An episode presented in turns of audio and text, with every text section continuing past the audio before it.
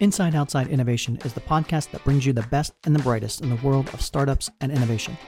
I'm your host, Brian Ardinger, founder of InsideOutside.io, a provider of research, events, and consulting services that help innovators and entrepreneurs build better products, launch new ideas, and compete in a world of change and disruption.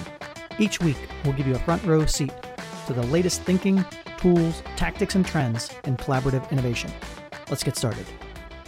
Welcome to another episode of Inside Outside Innovation. I'm your host, Brian Ardinger. And as always, we have another amazing guest, Flavio Lobato. He is a co founder and principal at Ecove Capital. Welcome to the show, Flavio. Hey, Brian. Thank you very much. Thank you for having me.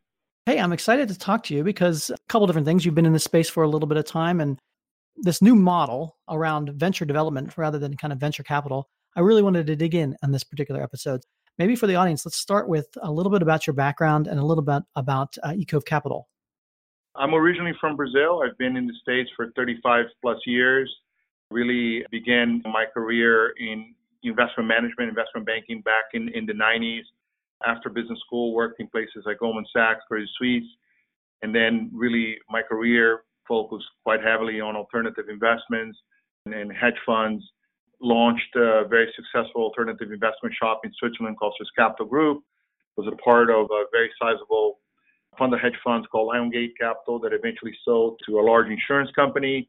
And really, after 25 plus years in both traditional and alternative spaces, me and my partner Rodolfo Bellezzi and John D'Orazio, Dr. Rob Lee, and David Moritz, we decided to put together Ecove Capital to take advantage of what's happening in technology commercialization and, and venture as a whole.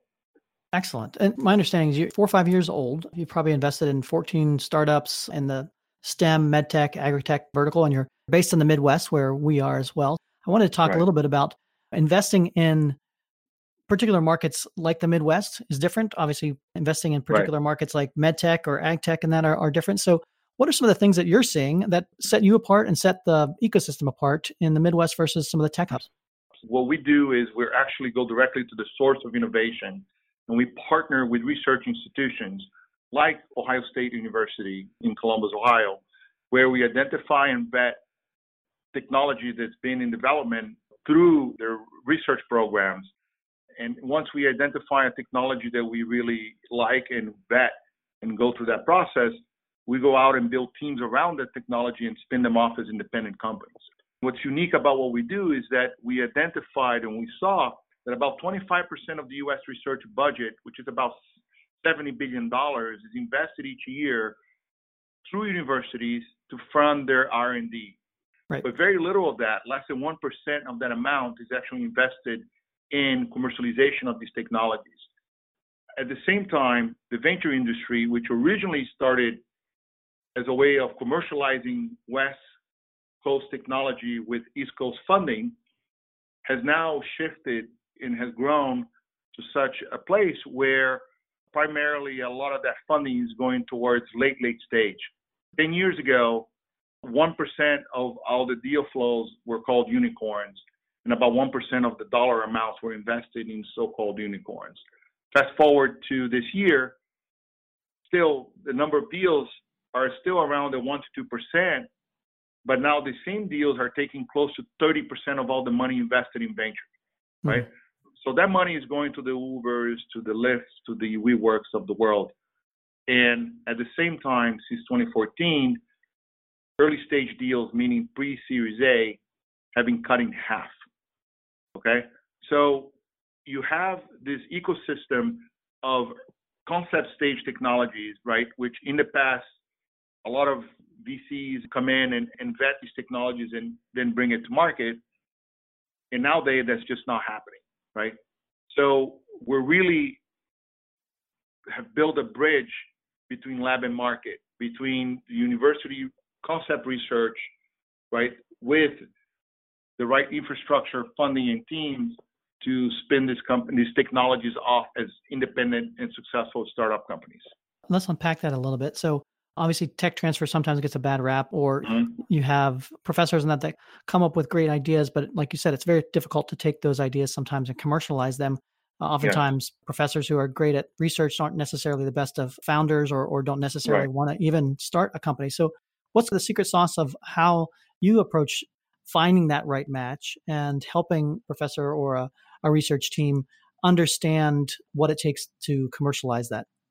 Yeah, you hit the nail on the head. I mean, in most cases, the researcher stays at doing what they love, which is to develop life-changing research, right?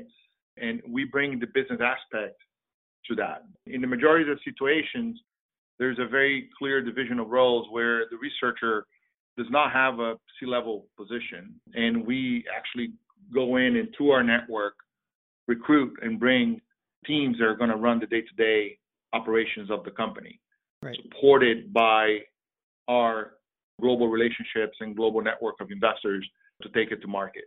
We have within our venture development methodology basically five key characteristics of what we do. First, I mentioned we go directly to the source of innovation. You know, we go and scout the labs and we get to know the researchers and we see what's happening from a bottom up perspective. You know, no intermediaries, we do that ourselves. We also focus on where very few people are looking. So we stay away from the coast, we stay away from Boston, New York, San Francisco, and started eCove, like you mentioned, in the Midwest. Why? For many reasons. First reason, the number one economic region in the country. Right. Second point, it receives about 25 to 30 percent of that 70 billion dollars in basic research, but receives less than three to four percent of all venture dollars. That commercialization gap is greatly exacerbated in the Midwest, and that's exactly where we want it to be. We have now since expanded, you know, the nursery, and I'm actually speaking out of South Florida. I'm here in Miami, and we're growing the nursery into regions that are similar to the Midwest in terms of a lot of R&D dollars, but little VC type of involvement. Very important that we are founders. We're coming in at the founder cap table of each of the companies that we get involved with. Right before eCove was involved, you know, you had a great technology and that was it. Right? We build the entire team, we build the entire infrastructure, we bring in the funding to take that technology to market. Fourth would be we invest in painkillers, not vitamins. Yep. Meaning we're not investing in apps, we're investing in deep tech, stuff that can really change the world and backed by very significant IP. And then number five is we build to sell. It does not necessarily mean that we won't have a company that will go all the way to an IPO, but just understanding the exit dynamics where 95% plus of the exits are M&A driven. A lot of the technologies that we're building, we're building with an idea, of okay, who the potential acquirers would be. Right. So these are the main tenants that we built around our process. I want to talk a little bit more about that last point you have as far as talking exits and trying to identify investment opportunities and that where you find a home for them down the line. And a lot of that, I would imagine, means finding the right corporate partners or existing larger companies that are looking to innovate and looking for ways to stay relevant in that. So, what are some of the things that you do to help your startup or new companies manage that process of going from a brand new idea, getting traction, building the market, and then finding that right corporate partner to either partner with and or eventually exit to? That's a great question. Each company has its own path, but I would say a great example is one of our companies in the portfolio is a company called Nikola Labs. It's a Columbus-based wireless power company. It's really interesting when basically the core technology it captures RF and converts that into direct current, right? So the initial go-to-market was actually we developed a iPhone 6 phone case did self-harvesting of the wasted energy, RF energy of the iPhone, huh. and plugged that into the battery and extended battery life. Okay, we launched that at Disrupt New York. You know, the company won the People's Choice. Immediately got huge exposure, you know, around the world. But then we saw that at the end of the day, we didn't want to be a phone case company, and that the technology could be a lot bigger than that. Right. So we shifted the business, you know, and we really saw the advent of IoT, where you're going to have these billion plus devices and sensors that are going to need to be powered not through the traditional way, but wirelessly. And in most cases, batteries don't do the trick because a lot of these sensors are going to be embedded in walls and in hard to reach places. So we shifted the business towards really being the cornerstone towards powering the IoT revolution. And within that, we've identified industry as the way to go, specifically preventive maintenance. So we built a business around preventive maintenance. And today, Nikola is growing very, very fast with Fortune 500, Fortune 100 clients. We also developed part of the technology, especially when we miniaturize the tech from the back of an iPhone 6 into a chip. We work closely with TI and Skyworks. If you really think about where Nikola stands today, it's a startup company, but the clients are all giants. We're talking significant, massive companies. And we also have our technical, let's say, partners in the development of our chip as, again, very significant companies. Any of these companies could acquire Nikola, right? Right. So it's really, when I say this, is that structuring the business in such a way where you can have multiple conversations. And then when the time is right, you can go and potentially exit. I mean, Right. Nikola is actually one that I feel that could actually go all the way. And the structure of the business is such that my belief is that this company will be a unicorn over the next three years. It really is just exciting to see the type of evolution of really taking a technology that was sitting in the lab at Ohio State, you know, at the electro science labs, and really build out a business that has the potential of becoming a very significant company down the road. The last core topic I want to talk about is this idea of talent. And as Right. a investor, you're constantly trying to, you know, identify talent, not only at the core research level and that, but then you got to go out and, and network and find entrepreneurs and founders that want to take that and commercialize that. And then you got to find the talent on the corporate side or the commercialization side. What are some of the things that you've learned over your 30 years of doing this as far as what makes an innovator an innovator and what are some of the core traits and talents that really make people stand out in this space? Yeah, it was a great question. And really, the way we look at this is the following, right? You can have the best technology, and without the right team, that technology will fail. You can have so-so technology and, and the right team, that team will find a way of making that technology successful.